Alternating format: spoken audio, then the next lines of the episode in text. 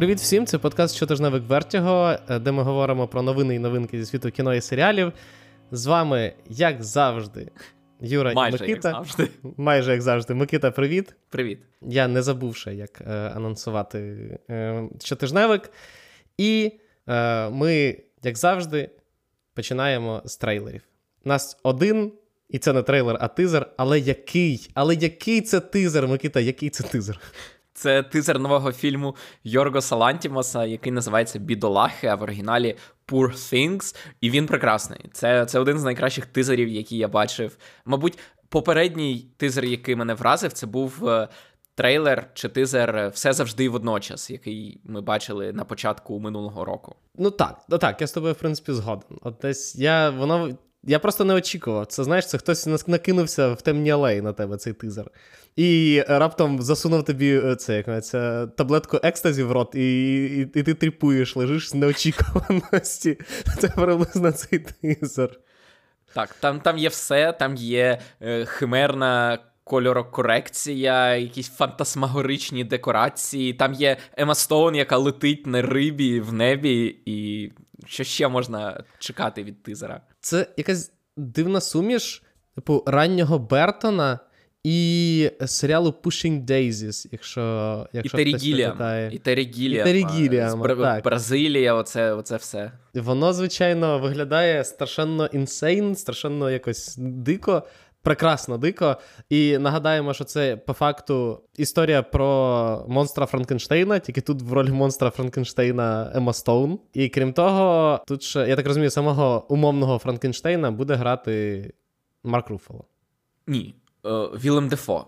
Вілем Дефо буде грати доктора, який її створив, а Марк Руфало буде грати, здається, юриста, з яким вона втекла. Вона втекла від свого майстра, від свого творця, і відправилася дивитися на світ з Марком Руфало. І як ми побачили, це не зовсім той світ, в якому ми з вами живемо. Я просто пам'ятаю, коли вийшли перші кадри, всі такі, так що це буде, типу, 19 століття чи сучасність, чи що? Ні, це буде щось незрозуміле, абсолютно. Ну, взагалі, взагалі, в всяких синопсисах казали, що це вікторіанська епоха. І до того, як ми побачили оцей тизер, це описувалося як типу у вікторіанську епоху. Е, такий джендер-свап монстра Франкенштейна, і вона, умовно кажучи, не була вирощена в цій культурі, і вона як трансгресивно на це дивиться. Вона не така, як усі, вона там за свободу, не розуміє, чому все так, а не інакше. А тут опа, і ніби як і. Правильний синопсис, а ніби як і не зовсім вікторіанська епоха. Подивимося, подивимося, що що це буде. Лантімос поки що ніколи не не розчаровував. Знов таки, е, тут треба правильно сформулювати не те, що кожна людина, яка дивилася фільми Лантімоса, завжди була задоволена після перегляду. Так, це 100% ні. Це 100% ні. Він просто, тобто, від того рівня, на якому він знаходиться, він не відступав, і тому це не розчарування. Тому що, наприклад, вбивство священного оленя мені було дивитися страшенно складно, тому що я ненавиджу грецькі трагедії, і коли ти дивишся грецьку трагедію, то її дивитися складно. Але я не був розчарований все одно. Ну що? Перейдемо до нашої нової щотижневої рубрики. Так, так, загрожує стати регу... Не знаємо, як довго вона буде регулярною, але страйк, страйк, страйк, страйк сценаристів продовжується. І е, цього тижня більшість новин присвячена е, серіалам, які зупинили продакшн тому що, власне, сценаристи не можуть над ними працювати, е, шоуранери не можуть над ними працювати, або хтось та й може над ними працювати, але сценаристи і шоуранери пікетують знімальний майданчик, зриваючи зйомки. І тому доводиться, на жаль, на жаль, доводиться, ці люди змушені не реалізовувати своє право на працю, яке так відстоюють студії, які забез... які забезпечують їм це право. А ці кляті сценаристи, мало того, що цим не користуються, ще й анонсували створення електронного реєстру, який буде, куди треба заносити всіх штрихбрехерів, щоб потім їх, я не знаю, що з ними робити. Ну насправді, насправді мені здається, в попередньому страйку, здається, Райан Мерфі отримав попередження, тобто його не виключили з гільдії сценаристів, але з ним провели навчальну бесіду, де сказали, що не можна працювати, коли всі решта страйкують. Так, От що сталося. Ти думаєш, це його зламало тоді? Як як як то, як, як цитуючи Гамільтона, why do you write like you running out of time. І от е, Райан Мерфі, він після того, як його його заставили не працювати, в нього постійно це на цьому як в підсвідомості висить, що він може, що треба встигнути до наступного страйку, і він встиг найбільше зі всіх до наступного страйку. Це правда. Але знаєш що? Я просто от після перших тижнів мені стало цікаво, чи сценаристи і шоуранери, ну от їм заборонено, ну як вони, типу, солідарно не працюють. Е, тому що е, страйкують. Але при цьому чи працюють вони вдома? Тобто, чи продовжують вони, наприклад, Вінса Гілігана, ну, типу, новий проект, який він готує, е, який купив Apple TV+. Тобто він ще на етапі, ще навіть не препродакшену. Тобто в нього явно є ідея, але він там його пише і так далі. Мені цікаво, от під час страйку зрозуміло, що тобто він не ходить в офіс, але вдома на комп'ютері він пише його, чи він такий ні, не пишу. І е, цього тижня кілька новин були, які, в принципі, пояснили мені, що відбувається, що ні, насправді люди пишуть і продовжують, але це не є частиною, ну, типу, не є частиною роботи. Тому, тому що і Девід Чейз казав, що, типу, е, ми поговоримо про е, приколи HBO, які застали його за написанням сценарію. І хтось ще здається, казав, що він продовжує працювати, але це не робота над проектом, скажімо так, це, типу, для себе в стіл. Ну як, для себе стіл, поки не закінчиться страйк, так, він не так. продасть це якійсь студії. І уяви собі, скільки проєктів Райана Мерфі нас чекає в наступні роки. Одночасно.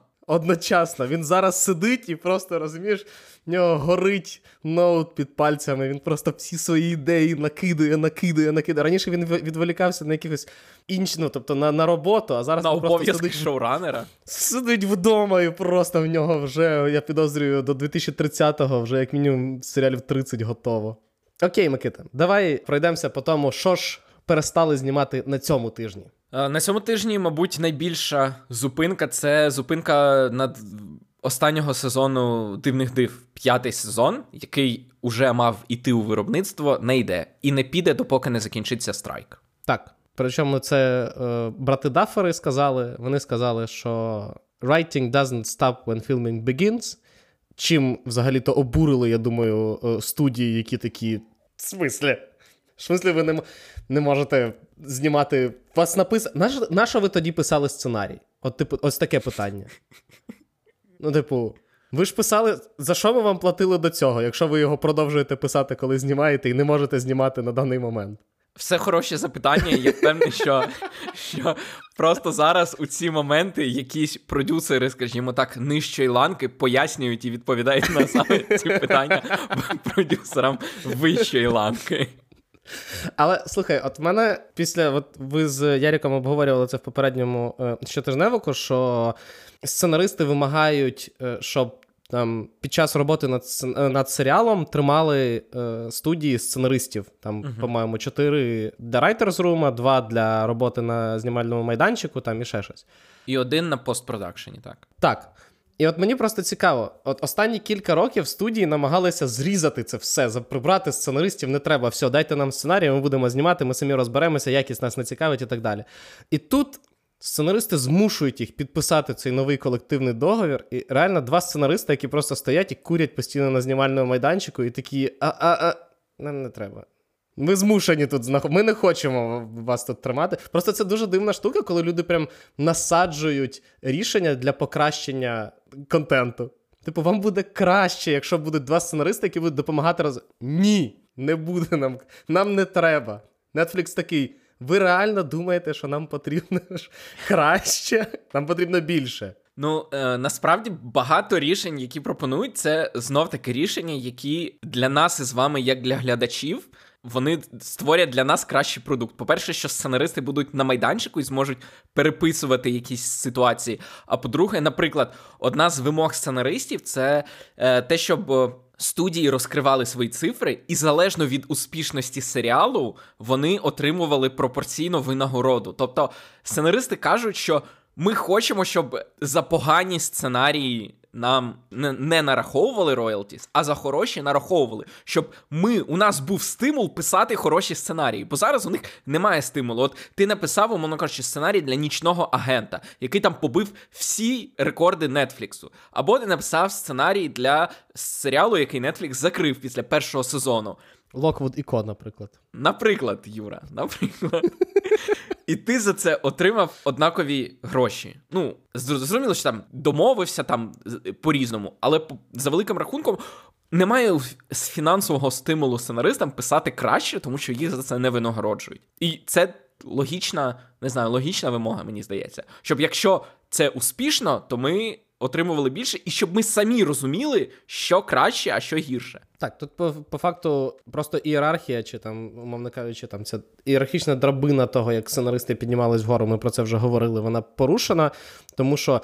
Умовно кажучи, в тебе є шанс зняти якийсь класний серіал, і е, за наступним твоїм проєктом будуть стояти вже черга з е, компаній, які готові тобі заплатити.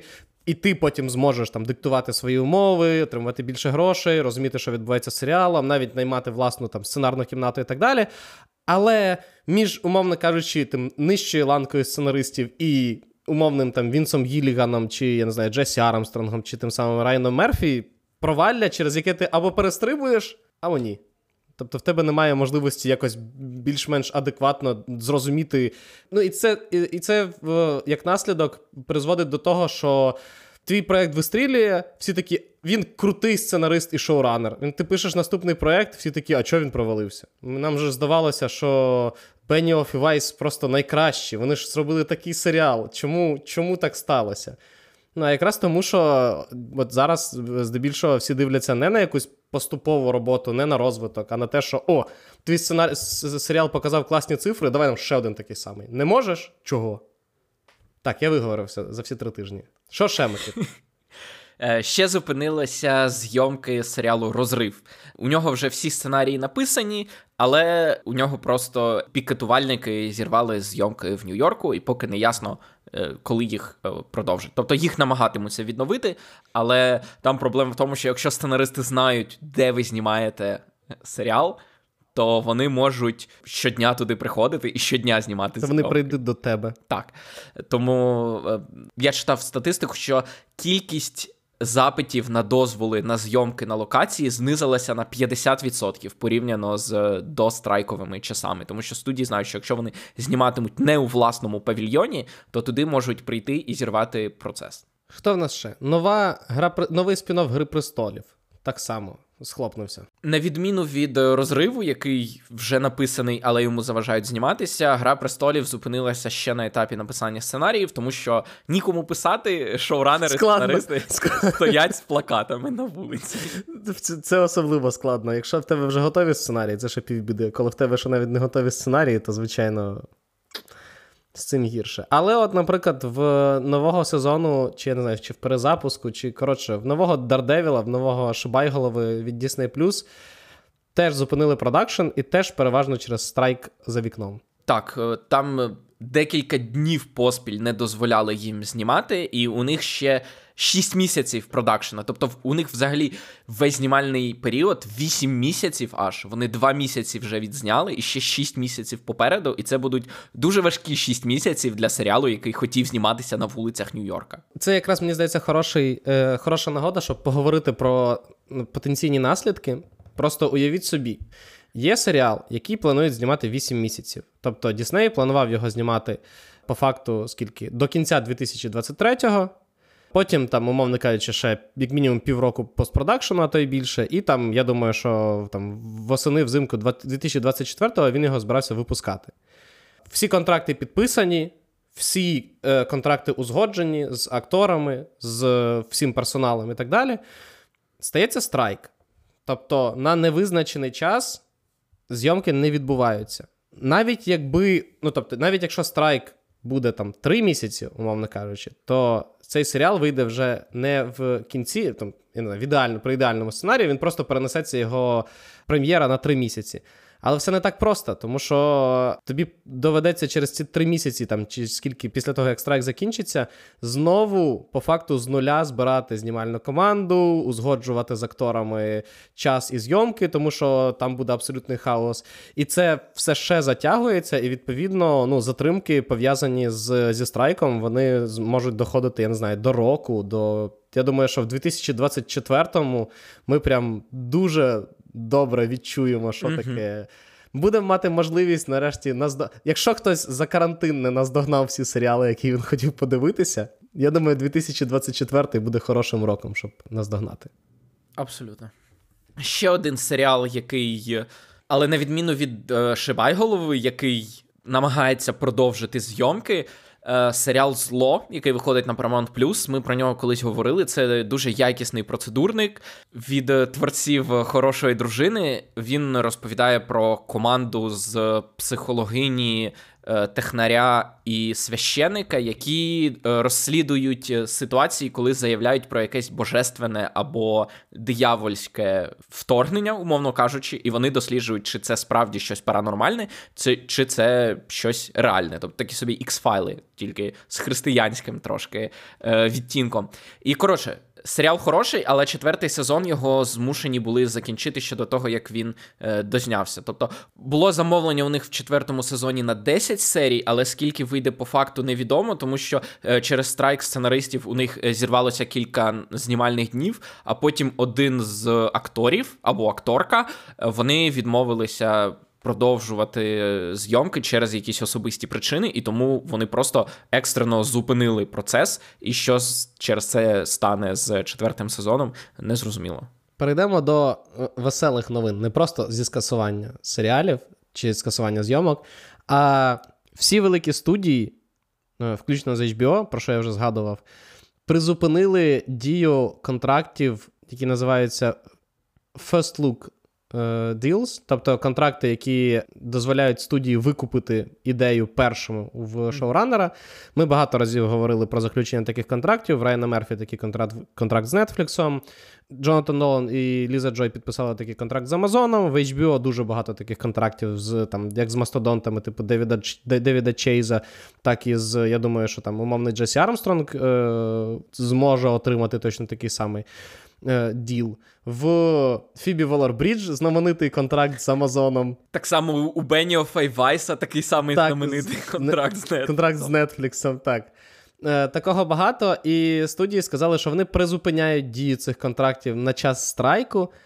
Але що дивно, тому що ну, ці контракти не на рівному це, це, тобто, це не випадкові сценаристи, яких ти можеш потім, як ти думаєш, замінити. А це люди, на яких ти викинув зазвичай сотні мільйонів доларів. Тому е, студії то, звичайно, гривнули кулаком і сказали: ми призупиняємо дію контрактів, але одразу сказали, що вони зразу ж поновляться після початку, е, після закінчення страйку, і, можливо, навіть будуть продовжені на час е, відповідний часу страйку. Тому я не дуже можливо, звичайно, для людей, в яких щомісячні виплати стоять, то для них це, звичайно, буде ударом. Напевно, коли в тебе контракт на 250 мільйонів з Нетфліксом, то три місяці без грошей для тебе можуть бути серйозним ударом, але загалом не дуже зрозуміло, якщо чесно, е, ця позиція, крім того, що деякі сценаристи сприйняли це на власний рахунок. Наприклад, Девід Чейз, про якого ти згадав. Так, так, людина, яка зробила клан Сопрано сказав, що в нього таке вперше, і він, якщо чесно, не дуже задоволений від такою ситуацією. І він уже схопив, він уже схопив плакат і пішов пікетувати, якщо йому не залишили іншого вибору. Так, тому е, не зрозуміло, навіщо це е, це ні до чого не призведе. Микита, в тебе є думки навіщо? Крім образи на сценаристів? Я читав, е, я читав. Е, припущення, знов таки, це чиста спекуляція, але не всі студії задоволені своїми такими контрактами. І відповідно це для них спосіб трошки. Я не знаю, пам'ятаєш ситуацію з локаутом, здається, в НХЛ, коли у купи гравців були якісь абсурдні контракти, як у Іллі Ковальчука, якому там дали там 13 з чимось років, і локаут е, клуби використали для того, щоб прописати умови, щоб скинути такі най- найбільш невигідні контракти. І відповідно, це от те саме тільки для кіностудій. Вони призупинили ці ці угоди, а потім, умовно кажучи, е, Райан Мерфі і Шонда Раймс від Нетфліксу отримують продовження ще й з посиленим терміном. А, наприклад, Беніоф і Вайс скажуть, типу, ну вибачте, у вас контракт встиг закінчитися, поки ви страйкували, тому е, вибачте, на цьому все. І це як для них спосіб трошки трошки почистити, скажімо так, е, склад. Знаєш, що мені здається, може бути найбільшою жертвою цього, цього рішення? Хто? Алекс Гірш. Алекс Гірш не входить до спілки сценаристів. А, точно, він е, це як. Він же ж аніматор, він же ж з анімації. Exactly. Але це не заважає студіям призупинити діяльність роботи його контракту. Він отримав цей лист, а потім пише агенту чи продюсеру: А я ж не входжу до спілки сценаристів. Йому кажуть, це така політика, політика студії така. Всіх зупиняємо. Подивимося, до чого це призведе, навряд чи до чогось серйозного. Але з великих ще проєктів, про яких ми не сказали, це Андор призупинив, призупинив е, роботу над другим сезоном. Тоні Гілрей сказав, що він не буде виконувати жодних зі своїх обов'язків. Навіть кепочка продюсера для нього не грає ролі. Причому це цікаво, тому що спочатку. Е, от ти казав про електронний реєстр штрихбрехерів. От е, Тоні Гілрой в нього потрапив, тому що після того, як почався страйк, коли студії розіслали листи і сказали, що ну ви можете не писати, але виконуйте інші обов'язки продюсерів. І Тоні Гілрой е, займався кастингом, він займався вибором музики, щось, і на це відреагували його колеги. Була зустріч шоуранерів в суботу. Е, в мину, в минулу суботу, тобто тиждень тому, е, була зустріч шоуранерів з керівництвом спілки гільдії сценаристів, і ті сказали їм, що ви ж розумієте, що будь-яка робота шоуранера це сценарна робота шоуранера. Їм скажімо так, вправили мізки, і Тоні Гілрой на наступний день сказав: Я все зрозумів, і тому я припиняю свою роботу над Андором, тому що будь-яка робота шоуранера це робота сценариста. І так само, як Тоні Гілрой, те саме зробив Сет Макфарлейн, який відповідає за Гріфінів і за американського тата. Він і вся команда шоуранерів, вони всі члени спілки сценаристів, і тому вони всі припинили теж роботу над цими серіалами. Але оскільки це анімація, то вона, по-перше, на написана, по-друге, озвучена і намальована ще на багато-багато місяців вперед. Тому погані жарти в е, Гріфінах почнуться тільки з 24-го року.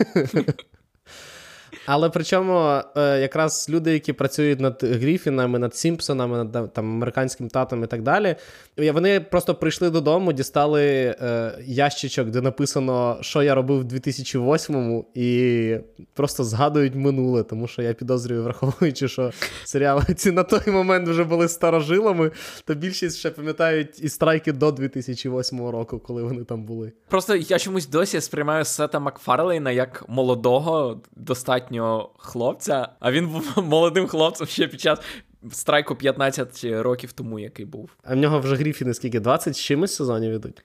Да, 21 чи 22. Ну от. Але він все одно думає, що він молодий, судячи з жартів в Гріфінах.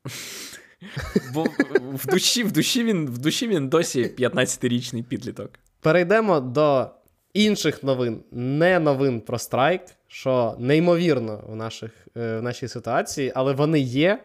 І це прям величезна новина для нас з Микитою, для цього подкасту, який дуже багато уваги приділяє саме тому, як працює індустрія. Amazon оголосив запуск відкриття заснування свого відділу, який буде займатися синдикацією. І це, мені здається, це вже другий дзвіночок після FAST каналів і HBO, але це е, чергове нагадування, що ми повертаємося до статусу кво. Тобто, як би хто не розповідав про те, що стрімінги назавжди змінили е, індустрію, ні. Насправді індустрія потрохи-потрохи повертається. Е, Для тих, хто не знає, що таке синдикація, я зразу скажу, тому що я щось заговорився. Синдикація це процес, коли е, студія, яка володіє правами на серіал, після того, як відбувся оригінальний прем'єрний е, показ, вона перепродає права на показ е, цього серіалу іншим компаніям. Зазвичай, враховуючи, що контенту багато, і для, наприклад, телебачення контенту потрібно дуже багато, тому що потрібно закривати обідній е, обідній час, там нічний час і загалом там все крім прайм-тайму, Синдикація завжди була величезною частиною медіабізнесу, особливо серіального бізнесу. Сайнфелд, наприклад, вважається найприбутковішим серіалом всіх часів, якраз завдяки тому, скільки грошей він заробив на синдикації. Синдикація це досі єдина штука, яка приносить сценаристам е, скажімо так, твердий долар, тому що вони отримують за неї зрозумілу е, зрозумілу суму. І з синдикацією стало все погано, коли там HBO, Disney і решта почали оголошувати, що в них буде лише ексклюзивний контент. Але ексклюзивний контент, як ми дізналися, не заробляє стільки грошей, як контент, який після цього ще й перепродається. Відповідно, кілька років я підозрюю, і є в мене враження, що ми зможемо на одному стрімінгу подивитися, я не знаю, Ігру престолів, і Міс Мейзел, і я не знаю, якогось ДБ і друзів. Що ти, Микита, скажеш про це? Мені про це нічого додати. Юра все сказав. Єдине, що от Юра каже, що ми повертаємося в раніше, враховуючи, я просто не знаю, чи будемо ми про це говорити, але враховуючи наскільки починаючи з минулого року і зараз студії дивляться на те, хто виробляє контент, який вони показують, і, наприклад, скасовують серіали, які робить не їхня компанія. Ми повертаємося в настільки давно в часі, що ми повертаємося ще в 50-ті, в 50-ті роки, коли кожен канал робив серіали тільки для себе. Поки не прийшов американський уряд. Ну я не думаю, слухай, в Netflix стільки ну, типу, в Netflix стільки підрядників, е, там із Sony, і Warner і так далі. Я не думаю, що вони прям будуть. Ну, в них не вистачить потужностей для того, щоб замкнути все, весь продакшн лише на собі. Але до цього все йде. Тобто, грубо кажучи, подивись на будь-які новини скасування там от з минулого і цього року, і там майже завжди цей серіал скасований, його добре дивилися, але він вироблявся не цією компанією. Тобто, наприклад, от 9.1.1 Райана Мерфі, його чому скасували, а потім він переїхав на ABC? Тому що він вироблявся студію 20 століття, яка належить Діснею, і Діснею також належить ABC. Відповідно, Фокси не стали платити за чужий серіал. От ми будемо говорити зараз. Е, переходимо майже до нової до, до наступної рубрики про продовжені серіали. Зараз про нього скажу. Фокс продовжив е, ситком з Джоелом Макгейлом тваринний контроль чи контроль тварин Animal Control. Чому він його продовжив? Не тому, що його дивилося багато людей, а тому, що це єдиний ситком, який виробляє сам Fox для себе, який не виробляє якась інша фірма. І це їхній єдиний ситком, вони його продовжили. Мені це не подобається. І, на жаль, це вже зараз не ті часи, як були в 60-х. Е, чи в 50-х, я не пам'ятаю, ні, чи в 70-х загалом, коли американський уряд зробив те, що він мав, і запустив черговий виток золотої ери телебачення. Е, я не буду вдаватися в історію. Якщо е, хочете підписуйтесь на нас на Patreon, можливо, я про це розкажу в нашому чаті. Е, а ми перейдемо ще до кількох новин. Перша новина це те, що неочікувано нас чекає сиквел е, Freaky Friday. Шаленої п'ятниці. Шаленої п'ятниці, так. І це не перезапуск, черговий, а саме сиквел, е, в, якому, в який мають повернутися і Лінзі Логан, і Джеймі Лі Кертіс. Причому ініціаторкою проекту стала сама Джеймілі Кертіс, яка минулого року активно займалася промоушеном все завжди водночас і е, останньої частини перезапуску Геловіну, Геловін кінець. Її постійно запитували про шалену п'ятницю, і вона така: Ну, значить, людям подобається. Вона подзвонила в Дісней і сказала, давайте зробимо шалену п'ятницю. А Дісней, у якого завжди одночасно пишеться 800 проєктів, сказав: ну давайте. І цей проєкт запускають у виробництво. І моя улюблена новина цього тижня це те, що нас чекає 12-й форсаж. Але улюбленість цієї новини полягає не в тому, що нас чекає 12-й форсаж, а те, як про це говорив Він Дізель. Він сказав, що я коли робив фінал форсажа і показав студії фінальний фільм, вони сказали: Ти можеш зробити два фільми? Він такий, так. А потім він показав їм два фільми, і вони такі: Ти можеш зробити трилогію? І він такий, так. І тому буде 12-й форсаж. Я боюся, що буде далі, Микита. Вони подивляться 12-й форсаж і такі: ти можеш зробити ще 5. Ну, я просто не знаю. Якщо от посадити поруч Віна Дізеля і Джеймса Кемерона, О! то, то чи не викривиться якось простір, тому що це двоє людей, які абсолютно не соромляться розповідати, що їхні фільми просто настільки неймовірні, що у студіях не знаю, студії буквально благають їх про те, щоб вони робили ще. Поки розумієш, десятки, сотні і тисячі сценаристів там страйкують і вимагають якихось умов. Ці люди просто заходять на студію і всі падають їм в ноги і благають їх. Будь ласка, зробіть нам ще контенту. І я не знаю наскільки це правда, а наскільки це ну як е, розумієш, якби е, ці фільми не заробляли більше мільярда в прокаті, то я б ще сумнівався. А тут тут питання не в тому, чи ти робиш хороші фільми. Тут питання в тому, чи збирають твої фільми більше мільярда в прокаті. Це теж це теж правда. Але але студії ж їх оцінюють ще до того, як як подивитися на касові збори. Студії ж їх оцінюють ще на етапі, коли їх показали. Ні, так, але вони вже ну, типу, від форсажа, поки ну тобто, так було з трансформерами. Поки трансформери не показали, що вони все, вони втратили свій шарм, скажімо так, якщо він в них колись був. Е, так само і з форсажем. Поки що все дуже добре, поки що вони, в принципі, очікують своїх цифр. А якщо раптом почнуть барахлити, тоді да, тоді будуть перезапускати наново. Поки е, він дізель живий, я буду дивитись форсаж. Буду змушений дивитися форсаж. Перейдемо до регулярної нашої рубрики, що продовжили, що скасували. Микита вже сказав про Animal Control. Крім того, наприклад, Comedy Central продовжили серіал Дігмен Енді Семберга. Так, знову таки, у мультсеріалів їм простіше зараз під час страйку працювати, тому що. Так, частина людей, які працюють над мультсеріалами, це члени спілки сценаристів, наприклад, Енді Семберг. Але частина людей, які працюють над мультсеріалами, це частина спілки аніматорів, і вони живуть по взагалі зовсім іншим правилам, і їх не можна пікетувати. Ти ти, ти не вдерешся в анімаційну студію, тому що, як правило, це люди, які там кожен у себе вдома сидить і анімує там свою свою хвилинку, чи скільки там дали. Тому е, так, ми ще про ми ще побачимо багато новин в найближчим часом про продовження анімаційних серіалів. Так. На Сідабі тим часом щось відбувається в чергове.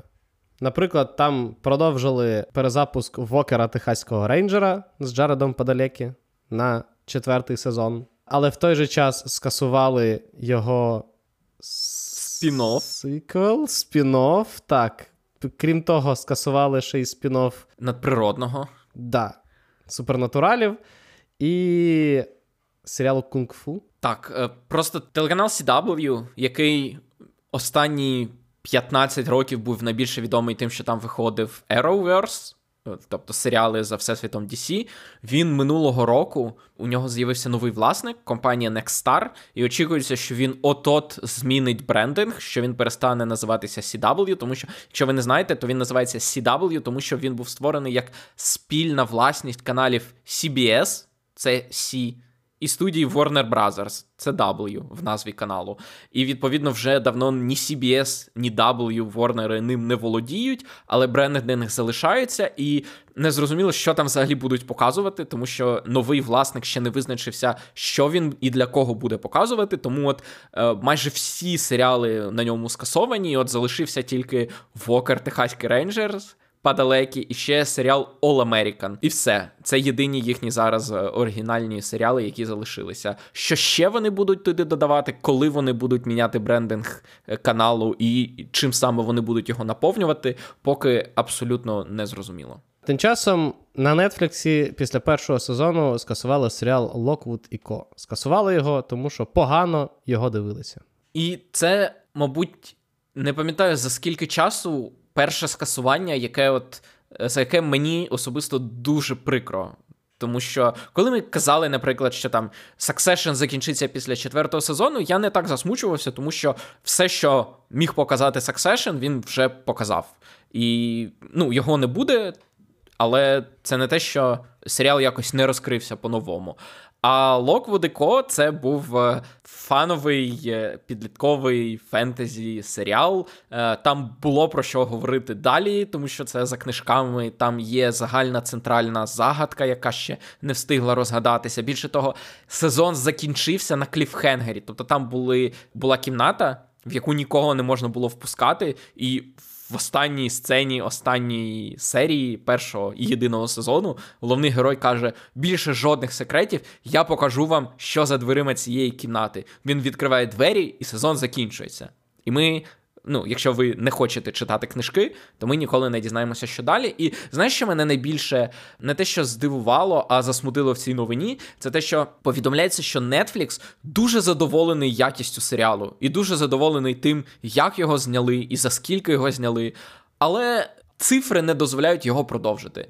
Знаєш, як називаються серіали HBO, які задовольняють керівництво HBO, але які, у яких погані цифри переглядів? Вони називаються просто серіали HBO.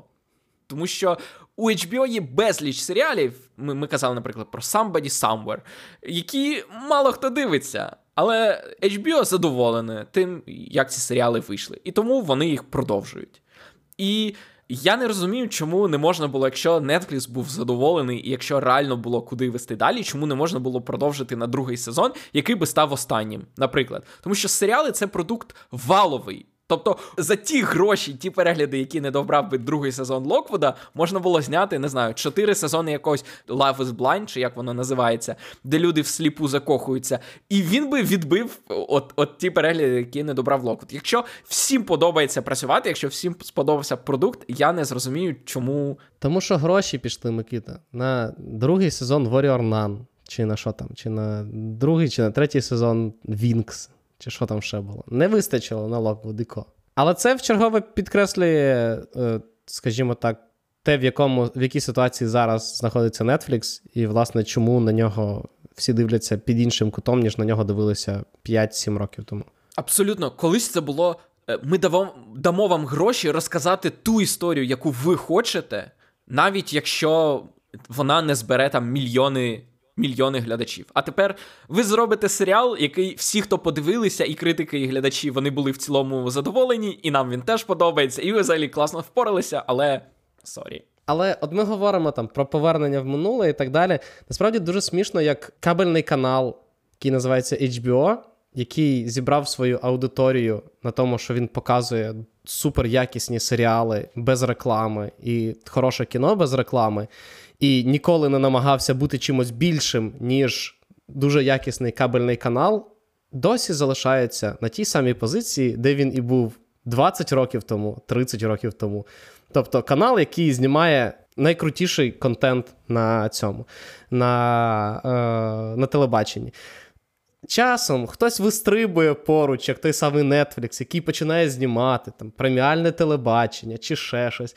Але доволі швидко він переходить до кількісних показників і тікає. А HBO як залишався, так і залишається. Long live HBO, як то кажеться.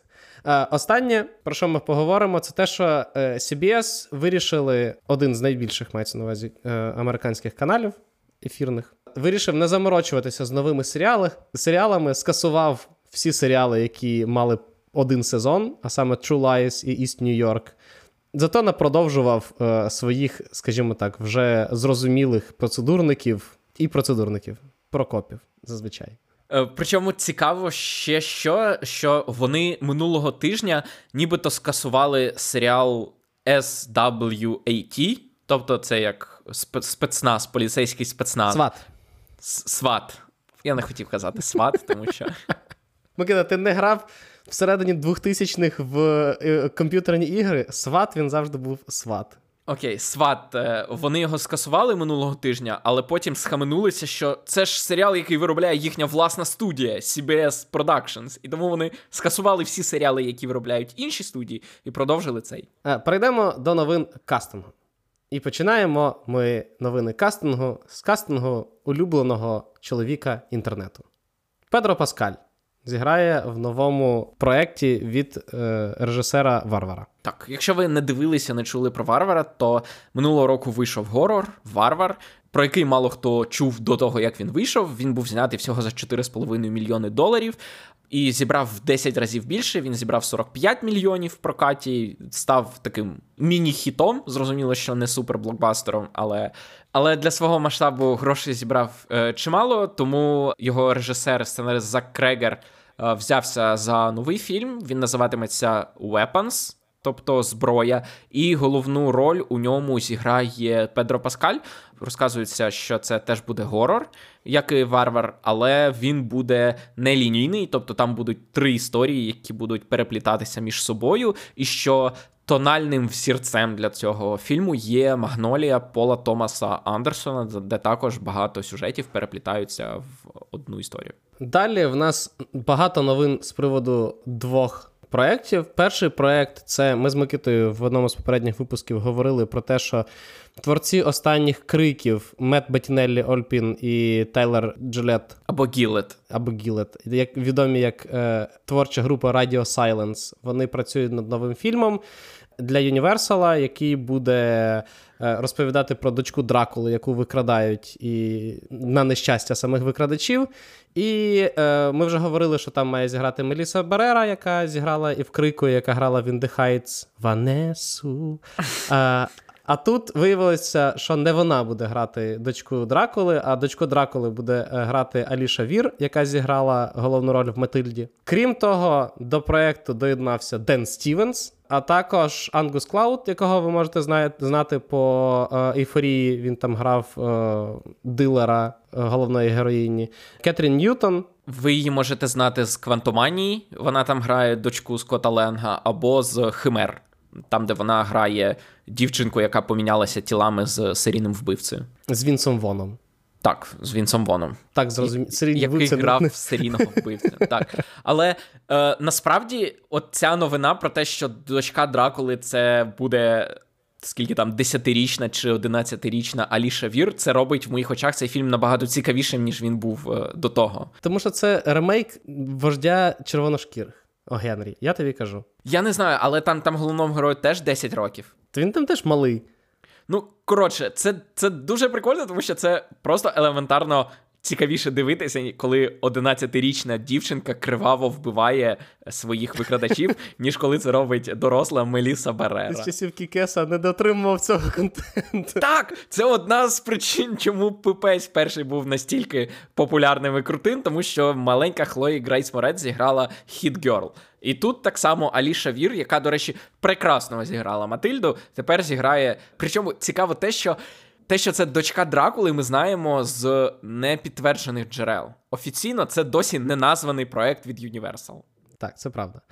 Е, Якщо вам подобається Меліса Барера, то е, вони з Ніколасом Голтом зіграють в еротичному фільмі жахів. Еротичний горор. Так, він називатиметься The One. Це складно перекласти без контексту, але це, мабуть, той самий або та сама. Мається на увазі людина, і Меліса Барера грає дівчину, яка е, бере участь у реаліті-шоу типу Холостяка. А власне Ніколас Голд зіграє Холостяка. Але виявляється, що чим ближче вона стає до перемоги в цьому проєкті, тим менше їй починає подобатися взагалі, що Холостяк. відбувається. Е, Холостяк і, мабуть, його е, вбивчі вбивчі потяги. Тому що... Коли коли як там червона троян, чи як як там коли вилітають з холостяка, що він там дає? Троянду, здається, От, троянду. Да. От, то, власне, тут вона буде дещо, я думаю, в іншому вигляді. Він буде втикати в цю троянду просто в горлянку. Можливо. Можливо, можливо, це е, за проект будуть відповідальні е, Кевін Арменто і Джекі Бредлі. Для них це буде дебютом в повному метрі. Вони часом до цього не працювали над холостяком. А було б круто. Було було б круто. Е, Інший проект, в який отримав одразу кількох акторів в свій склад, це сиквел Бітлджуса над яким досі стоїть знак питання і напис Нашо. Але окрім Дженни Ортеги, яка стала новою, яка яка стала новою Вайноною Райдер е, Тіма Бертона, і яка по суті зробила можливим цей цей проект, будемо відвертими. Так, і Майкла Кітона е, до проекту долучилися Моніка самої Б... Вайнони Райдер, старої Вайнони Райдер, яка теж в цьому оригінальної Вайнони Райдер. До проекту долучилися Моніка Белуччі, Вілем Дефо і Джастін Теру.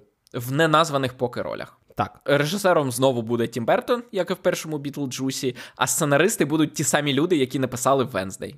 Видно, звідки ростуть ноги в цього проекту. До інших новин. Якщо вам подобається фільм е... Збройовий Збройовий барон, угу. так, з Ніколасом Кейджем, який дуже часто згадується в українських соцмережах, тому що там є, здається, хто там Джаред Лето.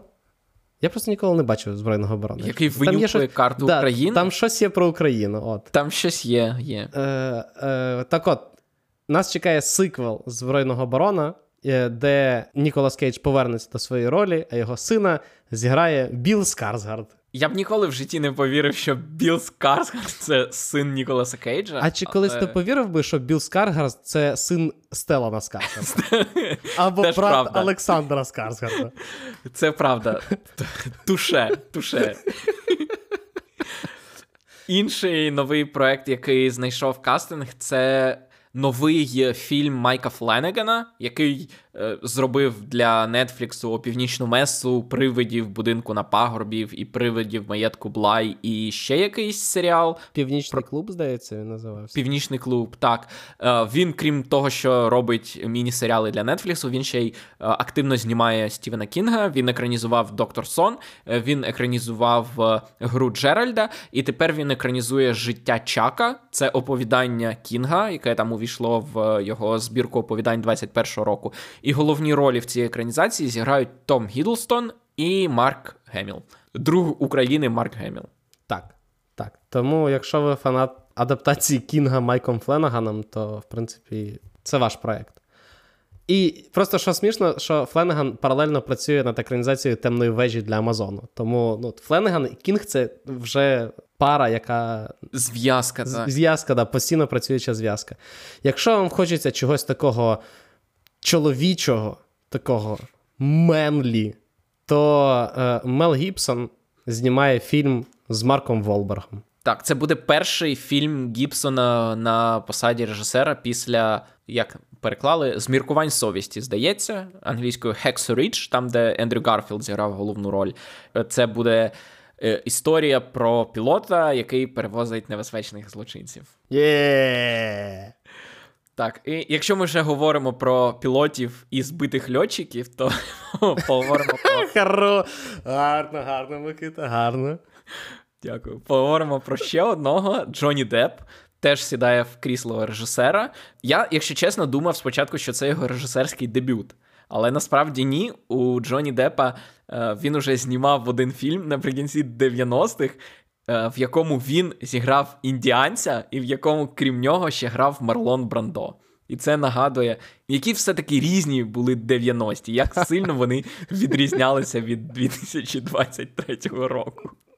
Але так, е, Джонні Депп зніматиме фільм про Амедео Модільяні, італійського художника. Е, самого Амедео Модільяні зіграє Рікардо Скамарчо, якого ви могли бачити в другій частині Джона Віка.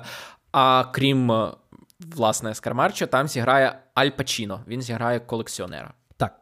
Перейдемо від новин до телепрем'єр. Їх цього тижня не густо. Цього тижня, мабуть, найгірший тиждень прем'єр відтоді, як ми взагалі почали цей подкаст запускати, тому що ну просто пустка.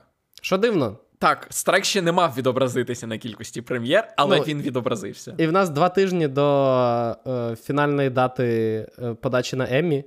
Зазвичай в минулому році просто травень був супер забитий проектами. А а цього року вони бач, вони всі на березень і квітень змістилися, тому що в березні і квітні було дуже багато цікавих прем'єр, і, і дипломатки, і таємниці бункера, і е, що там е, зв'язані до смерті на Амазоні, і квиток долі. Тому, якщо ви їх не додивилися, то додивляйтеся їх. Барі був, теж додивляйтеся, Succession додивляйтеся. Тому що цього тижня з цікавих серіалів більш-менш це хіба що на Apple TV виходять.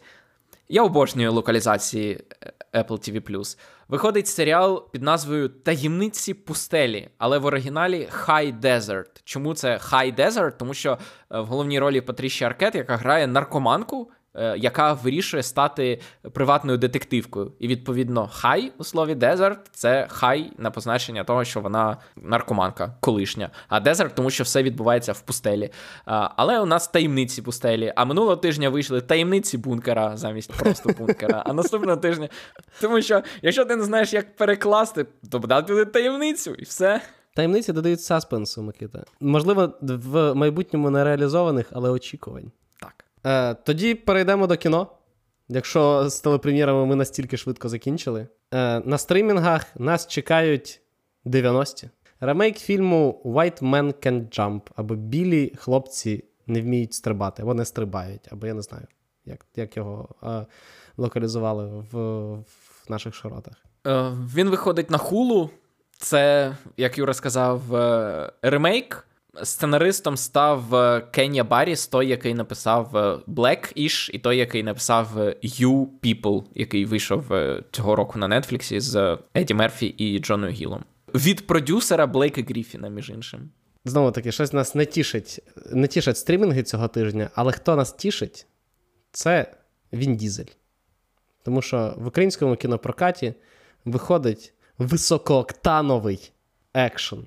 Якщо ви хочете перевірити, е, що настільки вразило продюсерів, що вони замовили Віну Дізелю одразу три фільми замість двох, то у вас є можливість це перевірити з цього четверга в кінотеатрах. Мене більше цікавить інше. Він Дізель сказав, що він показав фінал, яким мав бути десятий фільм, йому сказали, можеш з нього зробити два фільми? І він зробив два фільми. А потім він показав два фільми, і він такий: а зможеш ти з цього зробити три фільми? Тобто він Дізель ріже історію, і він, ну тобто, умовно кажучи. Так, тому що Форсаж це це франшиза, яка будується на сильній історії, і вона просто е, не влазить так, повністю так, розкрити Микита, в одному так. фільмі. Знаєш, чому я так стверджую? Тому що ти не бачив всіх форсажів, і ти не можеш сказати, наскільки сильний там сценарій. Не можу сказати, тому я й припускаю, що, мабуть, якщо історія настільки потужна, що її Абсолютно. не можна розкрити повністю в двох фільмах, то значить це франшиза, яка тримається на сильному сильному сценарії. Так, і більше того, це означає, що кількість е, акторів в кожному фільмі буде зростати і зростати. І Геометрично. Так, до 15-го форсажу буквально кожна секунда буде з іншим актором тому що більше часу не не буде. Це ще машини І жоден мають... з них не буде на одному майданчику з Віном Дізелем, тому що там трейлер трейлер було яскраво видно, що в всіх кадрах, де був Він Дізель, він був у кадрі сам. Ну, Тому що його его е, все-таки впливає на фізику всього навколо, і тому не варто біля нього знаходитися, коли він грає. Але так, десятий форсаж виходить на е, великих екранах. І як людина, яка подивилася трейлер е, 10-го форсажа на ноуті і подумала, ну, форсаж, а потім подивилася його в кінотеатрі і подумала: Окей, окей, I'm in, я готовий дивитися і цей форсаж е, в кіно. Ідіть в кіно. Якщо ви хочете. Е, насолодитися форсажем, якщо там є чим насолоджуватися, ідіть в кіно на нього. Інших варіантів немає. В кіно є інші варіанти, наприклад, е, фільм Блекбері. Це канадський. Ми про нього говорили, коли він випустив е, трейлер, і те, що він доїхав до українських кінотеатрів, це трохи несподіванка, але у нього дуже хороші відгуки критиків. Е, звісно, не не шедевральні, але фільм хвалять за те, чим він є. А є він комедією, яка розповідає про створення першого у світі смартфону. Е, там грає Джей Барушель, якого ви можете знати за чим? Учнем чарівника. Наприклад, е, він грає винахідника цього телефона, і там е, також грає Глен Говардан, якого ви можете знати за у Філадельфії завжди сонячно. Він грає е, фінансиста, до якого приходять двоє ну, винахідників, і який фінансує цей проект, і потім не зовсім добросовісними маркетинговими засобами його робить його успішним і популярним. Знаєш, чого не вистачає цьому фільму? Адама Маккея? Мета Деймона. Я згоден. Щоб він просто зіграв якогось менеджера середньої ланки, який просто добре робить свою роботу. Так. Тому що ми бачили його в Ейрі, ми побачили в новому трейлері Опенгаймера, що в принципі там Меддеймон теж приблизно такий самий. І от в цей фільм теж підходить для цього нового амплуа Мета Деймона. Чи нового? Якщо якщо згадати розумника Віла Гантінга. Ні, ну там трошки інакше. А от якщо згадати, ми купили зоопарк. Давай не згадувати, ми купили зоопарк. Е, не будемо. Окей, на цьому все. Дякуємо, що нас слухали. Дякуємо нашим ЗСУ за те, що ми можемо займатися таким ескапізмом, як слідкування за страйком сценаристів в Голлівуді. Включно з тим, що Микита он вже розказує про те, в які дні, які зустрічі, де відбувалися, коли, що там пили і що обговорювали. Це ми робимо все виключно завдяки нашим збройним силам, які нас захищають, які визволяють нашу країну від е, російської окупації. Тому продовжуємо робити все, що в наших, в наших силах, що ми можемо, від донатів і до волонтерства, я не знаю, служби і всього, хто на що е, здатен і може допомогти. Е, Дякуємо їм ще раз. Е, допомагайте ЗСУ, дивіться хороше кіно. Слухайте наші подкасти, підписуйтесь на нас на подкаст-платформах, на Патреоні. На Ютубі я сподіваюся, що в мене тепер буде трошки більше часу. Е, якщо в мене буде трошки більше часу. Я не знаю, чому в мене буде більше часу, в мене його може стати різко менше раптом. Я сподіваюся, що відео, наші відео до подкастів скоро повернуться. Ну, як відео. Як в лапках відео. відео. В, да, в лапках відео. Просто на Ютуб наші подкасти повернуться. І е, почуємося з вами в наступних випусках щотижневика або в рекаперах на Succession. Па-па. До побачення.